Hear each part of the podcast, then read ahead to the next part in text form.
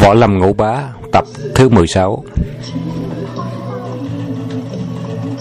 Đây nhắc lại Vương Trùng Dương bị mắc kế của quái hòa thượng, buồn bã trở về cổ thụ lâm, kể lại tất cả sự việc cho Thanh Hư chân nhân nghe. Thanh Hư chân nhân đã biết trước nên không lạ gì, chỉ thở dài. Người lại hỏi hình dáng của quái tăng đó ra sao và sự giao đấu của hai người thế nào. Vương Trùng Dương nhất nhất kể lại từ đầu đến cuối rõ ràng Thanh hương chân nhân than thở À, quả thật quái hòa thượng ấy là đồ đệ của Trúc Sơn lão quái Đặc Ni Ma. Ngay khi Trùng Dương ở Điện Nam đã từng nghe được tên tuổi của Trúc Sơn lão quái, nên hỏi sư phụ. Thưa sư phụ, có phải 10 năm về trước đạt Ni Ma đã bị tẩu quả nhập ma, nửa mình bị tê liệt nằm trong cốc long lãnh? Đồ đệ nghe nói ông ấy bị ác đồ bức lấy bí quyết không được đã giết ông ta bằng cách giải phân thân thể như thế tên ác tăng vừa rồi là đồ đệ của đạt ni ma hắn tên là gì thanh hư chân nhân lại thở dài nói rằng ê trúc sơn lão quái có tất cả ba nghiệt đồ sư phụ chúng nó chết rồi thì ba tên ấy tha hồ tung hoành ngang dọc ta có nghe nói sau đó, gặp một số người hiệp sĩ chính phái ở tỉnh Côn Minh giết chết hai tên. Có một đứa thoát khỏi, có lẽ là quái từng hôm nay đến hàng Bách Cầm đó. Tên yêu nghiệt đó mấy hôm nay ta thường thấy xuất hiện ở gần Sùng Sơn, lẫn lúc trong rừng núi. Ta chỉ tưởng đây là phường trộm cốt quyền kinh bí cấp mà thôi. Nào ngờ y lại hướng vào ta mà hạ thủ. Nhưng à, đồ để đánh trúng nó hai cái kim cương trưởng đó Thì thương tích của nó cũng đã chậm chậm lắm rồi Trong à, một trăm ngày Nó phải tìm được thuốc cải tử hồi sinh Là hà thủ ô Thì mới có thể bảo toàn được tính mạng Nói tóm lại Ta chỉ hy vọng nó không tìm được thuốc Và sẽ chết trong vòng một trăm ngày Thì ta mới khỏi lo về sau mà thôi Hai thầy trò nói chuyện về quái tăng và ngũ âm giáo xong rồi thì Thanh Hư chân nhân lại nói qua cổ âm chân kinh. Trước kia Thanh Hư chân nhân thường nhàn du đây đó, một ngày kia ông đến Hoa Sơn ở tỉnh Thiểm Tây kiếm một người bạn. Người đi đến gặp một vị bằng hữu thì người đó lại đúng lúc đi xa nên không gặp. Vì muốn gặp người bạn cố tri ấy nên Thanh Hư chân nhân ở lại Hoa Sơn dạo khắp nơi danh lam thắng cảnh như Hoàng Long Động, Thượng Thiên Thê, Bách Chuyển Phong, vân vân. Một hôm Thanh Hư đang dạo chơi tại núi Thái Hoa, thấy cuồng phong thổi mạnh, mây đen kéo đầy trời như sắp có trận mưa lớn. Thanh Hư chân nhân sợ ướt quần áo thì phiền lắm nên tìm chỗ trú ẩn. Sau khi rảo bước xuống huyền Võ Nham, thấy tại nơi đây có một cái kệ thiên nhiên dốc đứng chừng mấy thước sâu, vào chừng một trượng.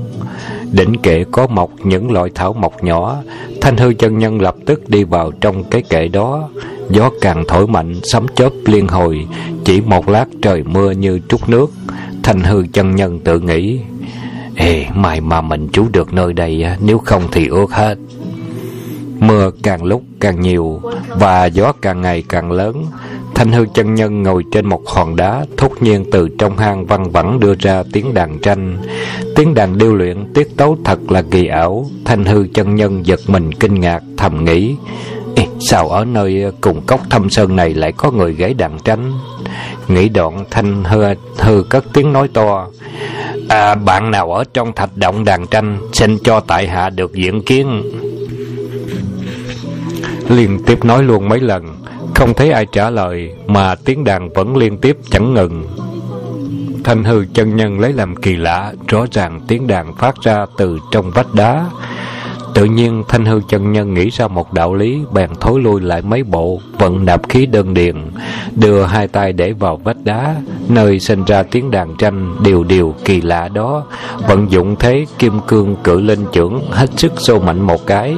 Thật quả là ghê gớm. Sức sâu của Thanh Hư chân nhân Nghe đánh ầm một cái.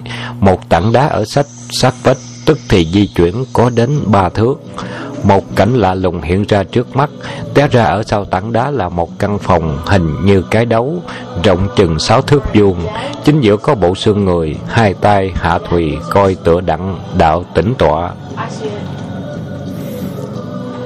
Trước bộ xương người đó có để một cái đàn tranh hình dáng kỳ cổ. Cái đàn này chắc làm bằng thép, đen xì lóng lánh, không có bị xét dĩ. Dây huyền còn mới, đỉnh phong có một cái lỗ nhỏ, nước mưa từ cái lỗ đó rơi xuống xa trên dây huyền phát ra tiếng tình tan tính tan, thay đổi âm điệu một cách kỳ ảo, chẳng khác chi có người gãy đàn.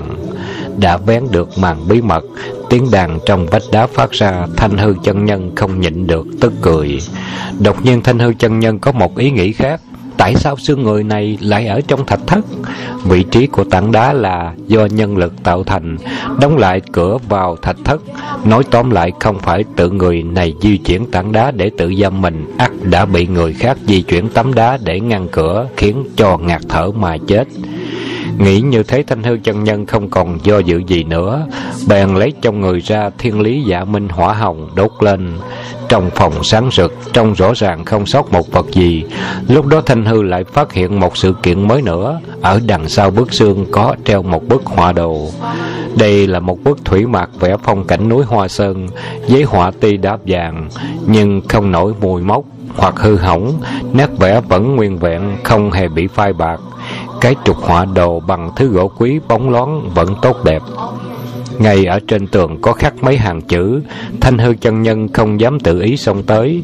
Nhờ phản quang của những nước mưa ở ngoài động, chú ý nhìn vào thì thấy hàng chữ viết như sau.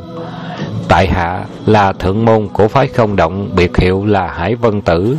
Dùng hết sức đời để bảo tồn củ âm chân kinh, miễn sao khỏi bị, khỏi nguy cho các giới lệ võ lâm đã ba mươi năm qua không đổi chí, đến khi mình sắp chết muốn hủy kinh mà không dám dìm nó xuống khe, chỗ giấu chân kinh để trong hoa đồ tặng kẻ có duyên.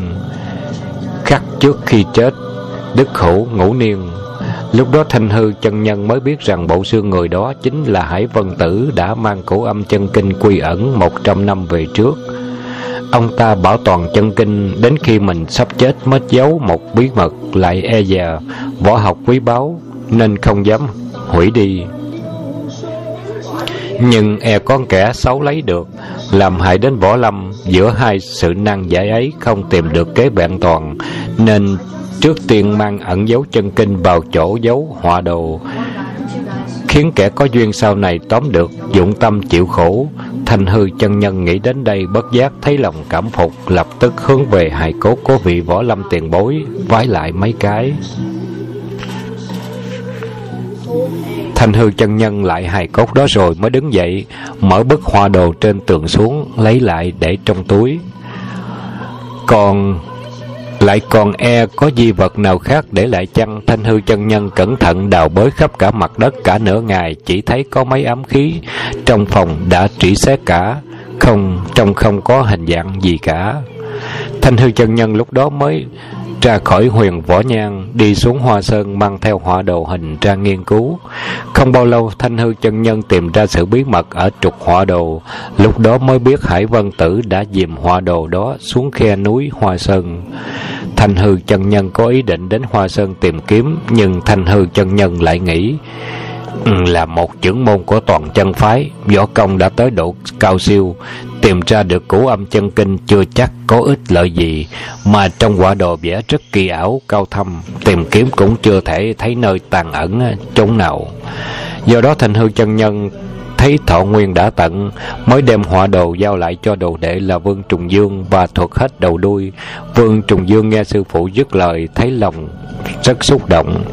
Thành hư chân nhân nghiêm nét mặt nói Dương Trùng Dương Điều thứ ba con đã hiểu rồi. Sau này con đến núi Hoa Sơn tìm kiếm cổ âm chân kinh.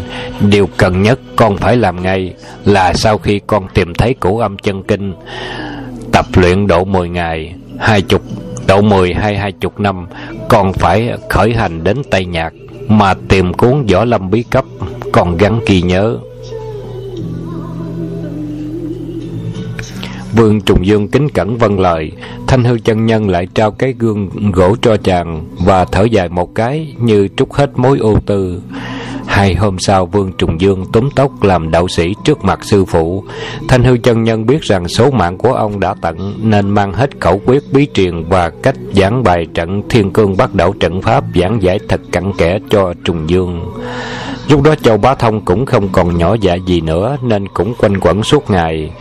Bên sư phụ và lắng tai nghe sư phụ giảng giải, Nên chàng ta cũng thu lượm được nhiều bí quyết võ công.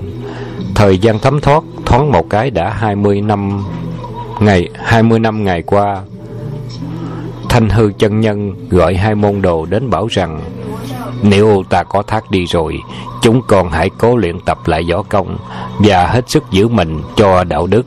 Đừng để cho ba chữ toàn chân giáo bị mất đi trong giới võ lâm. Có như thế ta mới yên lòng nhắm mắt nơi xuôi vàng.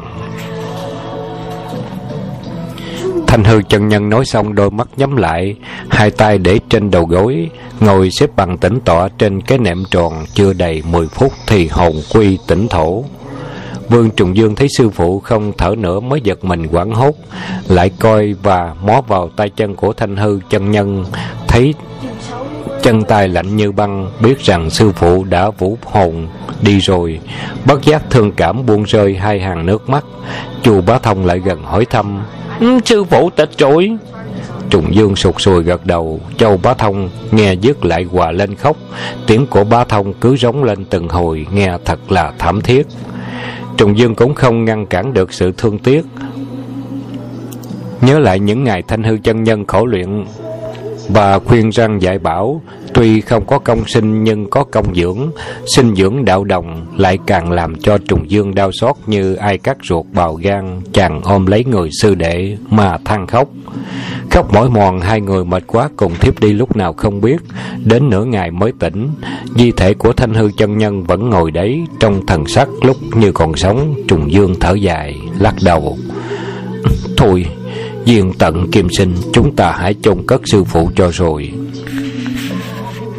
Trong rừng sâu không có quan tài Đạo gia thường dùng cách hỏa táng Hai huynh đệ Vương Trùng Dương và Châu Bá Thông bèn vào rừng đống củi khô chất đầy chung quanh thi thể thanh hư chân nhân phóng hỏa ngọn lửa cao ngất.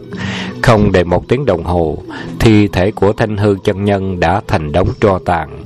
Hai huynh đệ lấy cái chỉnh đựng cốt đã giữ sẵn từ trước kia, đựng di khô vào trong và chôn tại một nơi hẻo lánh trong hang bách cầm.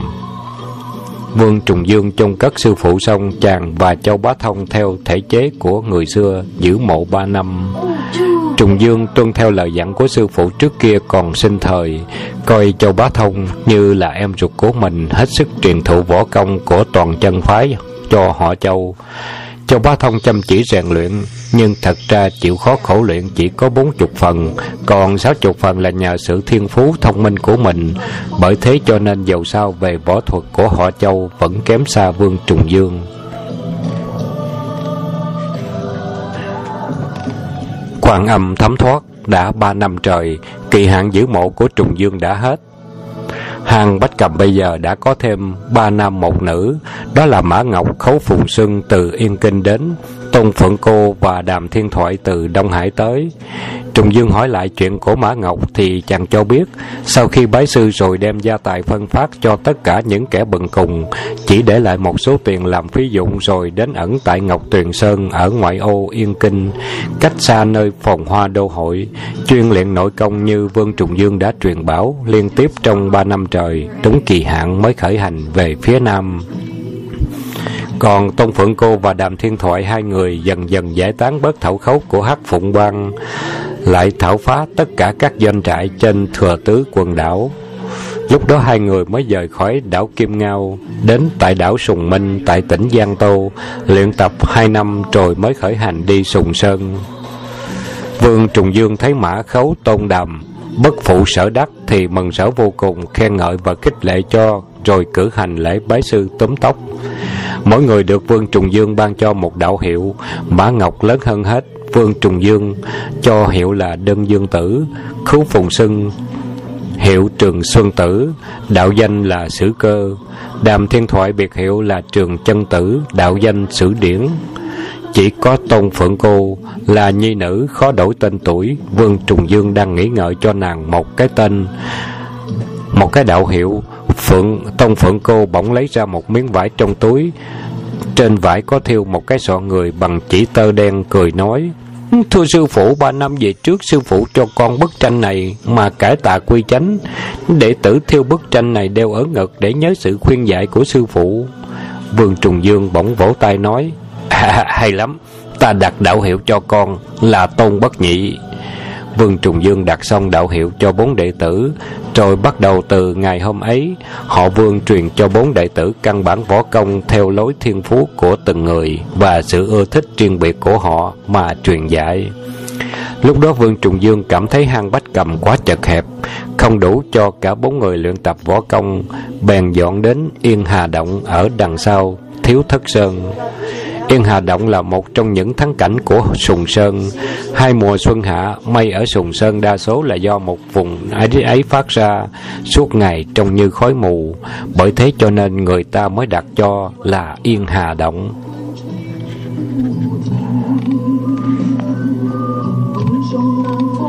Trùng Dương dọn đến đây là thích yên hà động, nơi hẻo lánh tĩnh mịch không giống như hang bách cầm kế cận với thiếu lâm tự, thỉnh thoảng vẫn có người đi lại, mà còn nhờ những khối mấy mây mịt mù đó để luyện nhãn lực cho mấy môn đồ. Ngày tháng thôi đưa thấm thoát đã ba năm trời, tài nghệ của Mã Ngọc và bốn người so với trước đã tăng gấp bội. Trong ba năm này Vương Trùng Dương không hề rời khỏi Yên Hà Động nửa bước. Những lúc rảnh trang Vương Trùng Dương lại mang hai bản quả đồ Một bức hoa sơn tàn kinh Và một bức thiên cương bắt đầu trận khổ tâm nghiên cứu. Lúc ấy Vương Trùng Dương mới từ từ hiểu rõ chàng nghĩ thầm À thiên cương bắt đầu trận còn thiếu ba người Không thể bài luyện được. Này à, ta hãy tới Hoa Sơn tìm cửu âm chân kinh trước đã. Sang năm thứ tư Vương Trùng Dương quyết định tới núi Hoa Sơn. Chàng bèn bảo Đệ sư đệ là Châu Bá Thông thay thế mình dạy bốn môn đồ, rồi chàng chọn ngày tốt khởi hành ra khỏi Sùng Sơn hướng về Hoa Sơn đi tới. Sùng Sơn ở tỉnh Hà Nam, Hoa Sơn ở tỉnh Thiểm Tây, vừa là chỗ giáp ranh trùng Tây Nhị Nhạc, đối diện với núi Hoa Sơn. Trùng Dương trước đã từng đi qua hai lần, lần này là lần thứ ba. Chưa đi được 10 ngày, Trùng Dương đã tới chân núi Thiếu Họa. Hôm ấy, Gặp lúc đã chiều tà, Vương Trùng Dương bèn tìm tới nhà một người chuyên nghề săn bắn xin tá túc. Đời nhà Tống bỏ vũ, tu văn, bỏ võ tu văn, phụng thờ đạo giáo làm quốc giáo. Trùng Dương là một đạo sĩ dĩ nhiên được mọi người tôn sùng. Người đi săn tên Vương Phúc, ân cần chiêu đãi Vợ chồng chia nhau một người xuống bếp nấu cơm Còn một người thì đứng hầu trùng dương đang lúc chuyện, chuyện trò Bỗng nhiên ngoài cửa có một thanh niên chưa đến 20 tuổi bước vào dáng người hùng vĩ tuấn tú. Lúc đó vợ chồng Vương Phúc nói vọng lên À Bân Nhi con đã về rồi đó à. Đạo trưởng không ăn mặn Con hãy ra chợ mua ít thức ăn à, chai về đi. Dương Trùng Dương chưa kịp nói thì Nghe thiếu niên đó nói lớn Thưa thân phụ thật là đáng tức. Hôm nay con tới núi Hoa Sơn săn bắn Lại xung đột với ba anh em họ quắc đó. Vương Phúc hừ một tiếng rồi quay lại nói với Trùng Dương. À thưa đạo trưởng, Thằng này là con của lão phu Tên là Dương Nguyên Bân. Vì mẹ nó nuông chịu Nên nó hay gây lộn với người. Vương Nguyên Bân vội nói, Thưa phụ thân Ba anh em họ quát ấy thường tự khoe mình Quyền bản tinh thông. Coi người bằng nửa con mắt, tự xưng là vô địch trong thiên hạ, nên con phát ghét mới cùng chúng gây chuyện đến lộn. Nếu một chọi một, con đâu có sợ nhưng đằng này bọn chúng cả ba đứa áp lại đánh con có một mình. Chúng cậy có bài à, quyền tam tinh liên tọa quyền mà cả ba đứa cũng hợp nhất cùng đánh. Nên con đành chịu thua đó. Bọn chúng đáng ghét. Cứ thấy con từ đằng xa đã sửa soạn đánh nhau với con rồi. Như thế phụ thân bảo con có tức không? Vương Phúc thấy con mình ở trước một vị đạo sĩ mà ăn nói lỗ mãn chỉ kể chuyện đánh nhau, muốn cất tiếng mắng thì Vương Trọng Dương vẫn cất tiếng cười ha hả. con ưa đánh lộn lắm sao? Ta thử ngồi đây, cho con đánh thử một quyền xem sao. Dương Phúc vợ nói, Ê, thưa đạo trưởng, thằng con bất hiếu của lão phu vô phép lắm, xin đạo trưởng đừng có giỡn với nó. Dương Nguyên Bân đã ngắt lời ra hỏi họ Vương, Thưa đạo trưởng, người kêu tôi đánh thử một quyền bằng à, chẳng hay có dụng ý gì. Trùng Dương lại cười ha hả nói Điệt Nhi con cứ đánh ta một quyền Ta sẽ dạy con đánh bại à, ba anh em họ quắc Vương Nguyên Bân tuổi còn trẻ tính hao động. Nghe thấy đạo trưởng nói như vậy thì cả mừng Chẳng nói chẳng rằng đưa tay quyền nhằm ngực. Vương Trùng Dương tống tới một cái rất mạnh Thấy võ đó là trích trong bài hắc hổ quyền pháp. Vương Phúc trông thấy vội quát to Ê, ê súc sanh sao mày dám vô lễ thế? Vừa nói Vương Phúc vừa toàn đứng lên, cản Vương Nguyên Bân lại. Nhưng mới đứng dậy đã nghe tiếng đạo trưởng họ Vương quát lên một tiếng, té! Và tiếp theo đó là hai tiếng bịch bịch vang lên. Thân hình của chàng Vương Nguyên Bân đã bị Trùng Dương dùng tay phất một cái, ngã ngửa ra đằng sau đến bảy tám bộ. Quả ra lúc Vương Nguyên Bân đấm vào ngực Trùng Dương, Họ Vương liền dùng thế thủy tụ lưu vân phát ra tay áo, Cuốn chặt lấy người mẫn sức của cậu đánh lại cậu ta. Năm xưa Trùng Dương cũng đã dùng tuyệt kỹ công phu này đại náo La Hán đường, làm ngã một lúc 18 mộc nhân La Hán của Thiếu Lâm Tự. Hôm nay Trùng Dương lại mang bày ra đó để đối phó với Nguyên, Nguyên Bân. Võ nghệ của Nguyên Bân hãy còn thô thiển chống sao cho được nên mới té ra ngoài đất.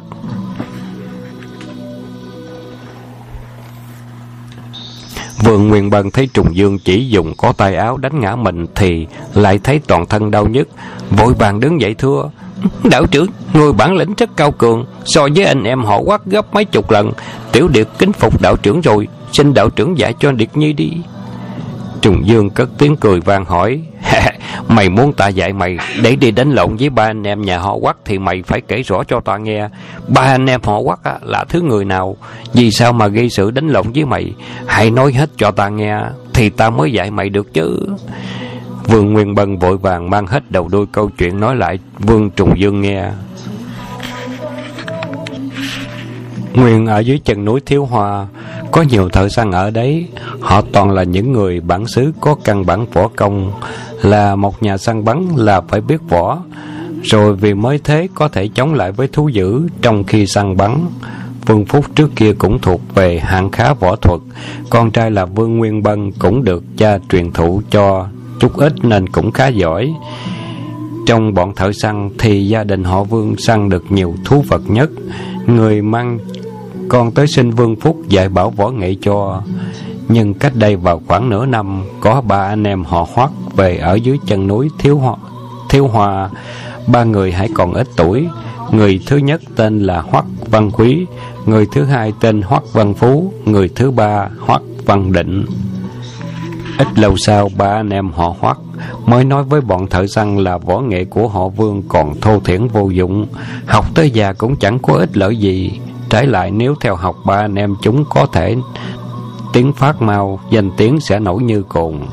Vương Phúc tuổi đã già nên tính tình điềm đạm, tuy nghe thấy cũng chẳng nói gì. Trái lại, Nguyên Bân còn thanh niên, khí thịnh, không chịu khuất phục, lập tức kiếm ngay ba anh em họ hoắc đánh lộn. Thọt tiên chàng và hoắc văn định giao đấu có đến 10 hiệp, chàng đã tặng cho văn định một quyền bể lỗ mũi.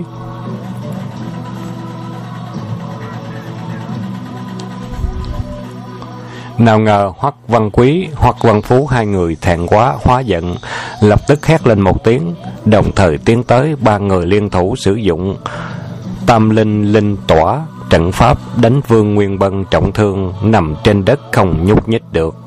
Vương Nguyên Bân còn thổ mấy khẩu huyết, điều trị hơn tháng trời mới được khang phục. Vương Phúc xem ra ba anh em họ hoắc tì danh là nhà săn bắn.